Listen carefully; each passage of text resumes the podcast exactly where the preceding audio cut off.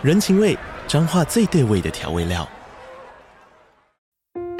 人，你在这端，我在那端，各自忙碌又相互牵挂。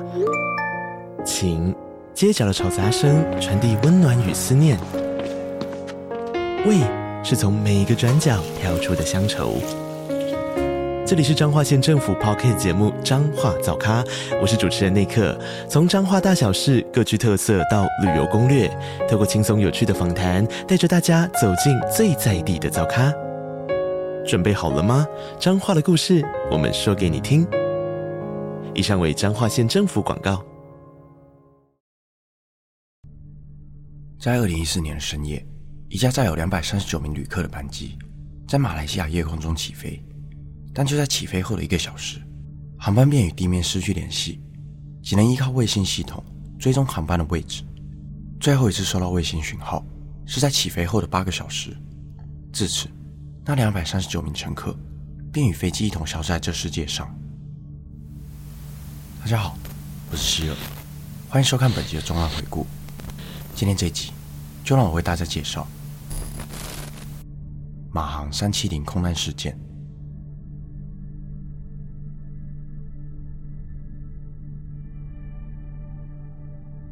二零一四年三月八日，隶属于马来西亚航空编号 NH 三七零的班机，于午夜十二点四十一分顺利起飞。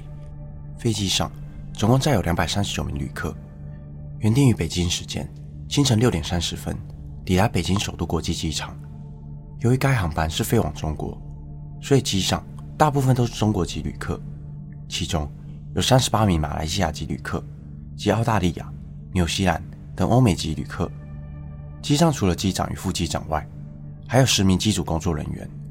当日天气状况良好，风速平稳，是非常安全且适合飞行的天气。由于是当日最后一班航班，当飞机顺利起飞后，吉隆坡机场塔台人员也完成了当日的任务，便撤离了塔台。就在飞行时间至凌晨一点二十一分时，航班飞行到马来西亚与越南的交界点，但越南航管局却无法与机长取得联系。飞机的通讯系统已经关闭，地面人员立刻启动雷达，想要追踪其位置。马来西亚军方也捕捉到了飞机的雷达反射波，成功掌握了飞机的位置。但究竟是为什么要将通讯设备关闭？过了约莫十分钟后，飞机仍在越南领空上方，侦测到异常的地面人员，积极联系一架飞往日本的波音777客机，并祈求该飞机协助联系马航370班机。但因为无线电波遭到干扰，无法顺利与马航三七零沟通，只能隐约听到一些杂讯。这是最后一次外界收到马航三七零的声音。而依照常理推算，若设备故障，飞机应该会发出讯号向外求助。但协助联系的客机也确认了马航三七零并未发出求救讯号，因此通讯系统极有可能是在机组人员知情的状况下被手动关闭的。难道说飞机遭到了瑕疵？才会被迫关闭通讯系统吗？此时，更诡异的事情发生了。根据数据显示，飞机关闭通讯系统后，迅速拉升了飞行高度，来到一万三千公尺，超过了该型号飞机一万一千公尺的高度限制。除了异常的飞行高度外，飞机还转向约两百七十度，并朝西北飞行。飞行一段时间后，又迅速降低了飞行高度至海拔七千公尺。这样有如自由落体般的快速拉升飞行高度，会导致机上的乘客快速进入昏厥的状态。究竟是什么样的原因，让机长做出这样的操作？以异常高度飞行的马航三七零，在泰国湾上空向西北航行了一段距离后，开始偏离了航道，朝向马来西亚吉安丹州飞行。与此同时，当地警方也收到民众报案，看到一架飞机以离地面很近的距离飞行。在这之后。该航班沿着马来西亚与泰国的边境线飞越了马来半岛，虽然一度侦测到恢复成了一般的飞行高度，但疑似是因为马来西亚半岛有许多海拔一千至两千的山地，低空飞行相当危险，因此才拉高了高度。随后，飞机飞行到了马六甲海峡东边的槟城，开始转向西偏北方向，航行飞越了霹雳岛，飞机又开始逐渐降低了飞行高度。此时。马来西亚军方一度失去了雷达讯号，在两点四十分，航班的讯号再次出现在军方雷达中。此时，航班正位于印度洋孟加拉湾附近的安达曼群岛。短暂掌握飞机位置后，飞机又驶离了雷达可追踪的范围，再度失去了讯号。马航三七零从此消失在夜幕之中。直到早上八点十一分，卫星收到了航班自动发射的飞机讯号，得知飞机大概在南印度洋一带飞行。这也是卫星最后一次收到该航班的讯号。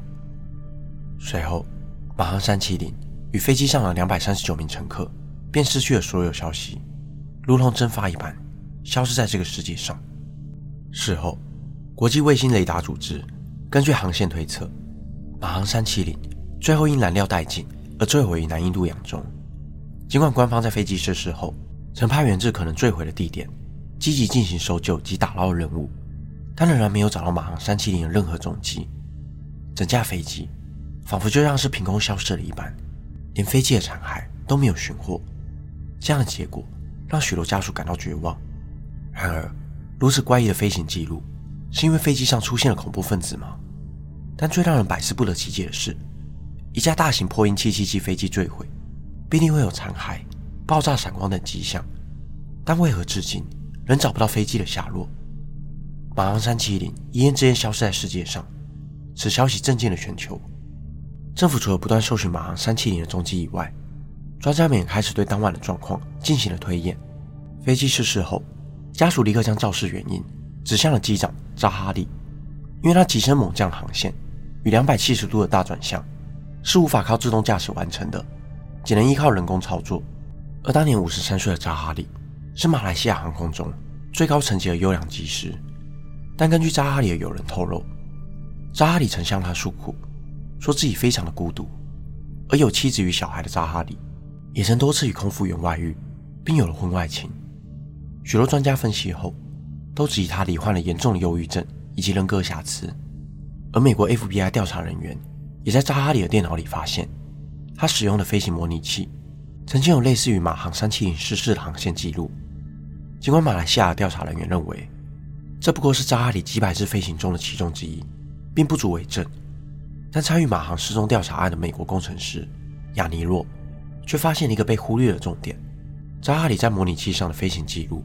都会从起飞直至降落，不曾以手动的方式省略过程，但唯独这一次，符合马航三七零异常航线的记录，多次略过了中间的飞行过程，加速了消耗燃料的速度，并且最后迫降在南印度洋上。难道是扎里深受忧郁症的困扰，久病厌世的他决定带着整架飞机与自己陪葬吗？但真相也随着机长与飞机一同石沉大海。在飞机失事五年后。阴谋论者杰夫·怀斯提出了一个可能性：由于当年俄罗斯并吞克里米亚地区，引起了各国的反弹，为了移转注意力，俄罗斯便派出了三名特工挟持马航。而那三名可疑的乘客，分别是俄罗斯籍的布罗斯基、乌克兰籍的奥列格与谢尔盖。经过调查，这三名乘客在飞机失事的前两年，都有将大笔财产移转的记录。飞机失事后。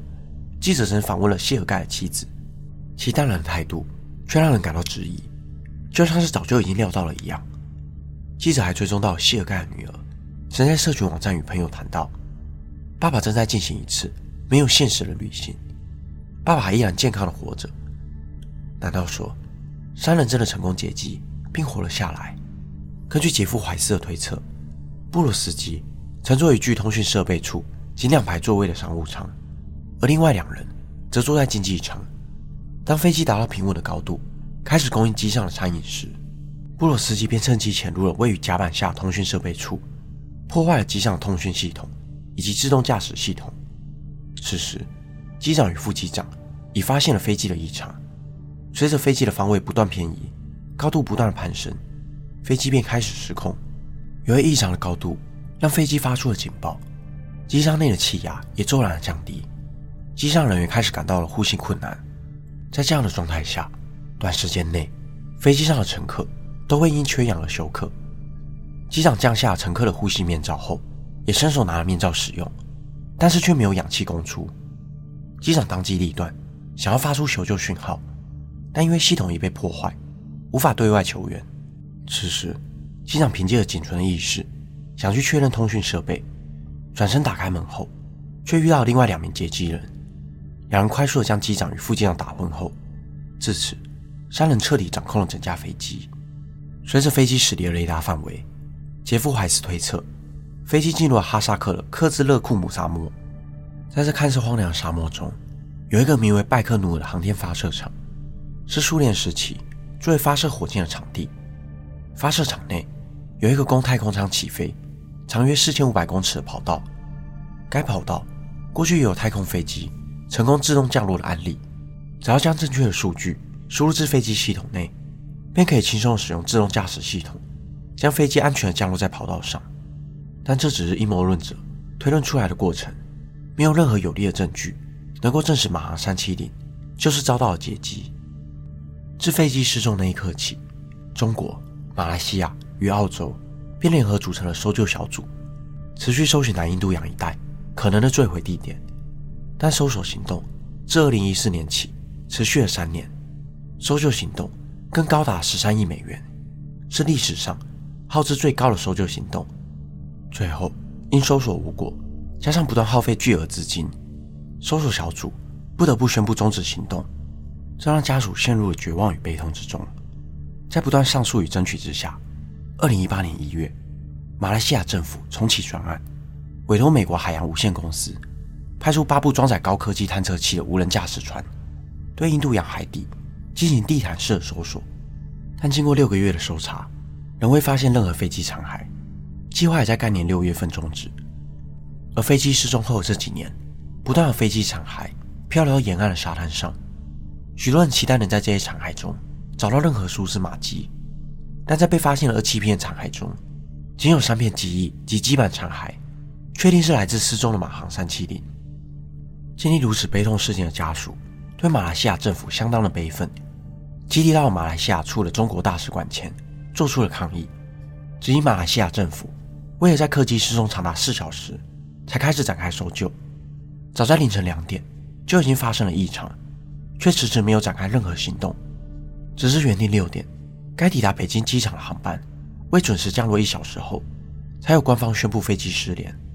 最初，马来西亚当局。也隐瞒了机长曾模拟空难航线的消息，只是相关的流言不断涌出，官方才不得已证实。种种不解的行为，不免让家属们质疑：马来西亚政府究竟是想掩盖什么秘密？时至今日，已经过了九年，仍然找不到马航的确切下落。当晚究竟发生了什么，依然是个未知的谜团。本期的内容就到这里。如果你想听我讲更多不同的案件，欢迎在底下留言区告诉我，也可以订阅我的 YouTube 频道，就不会错过每周上传的最新影片。我是希尔，我们下次见。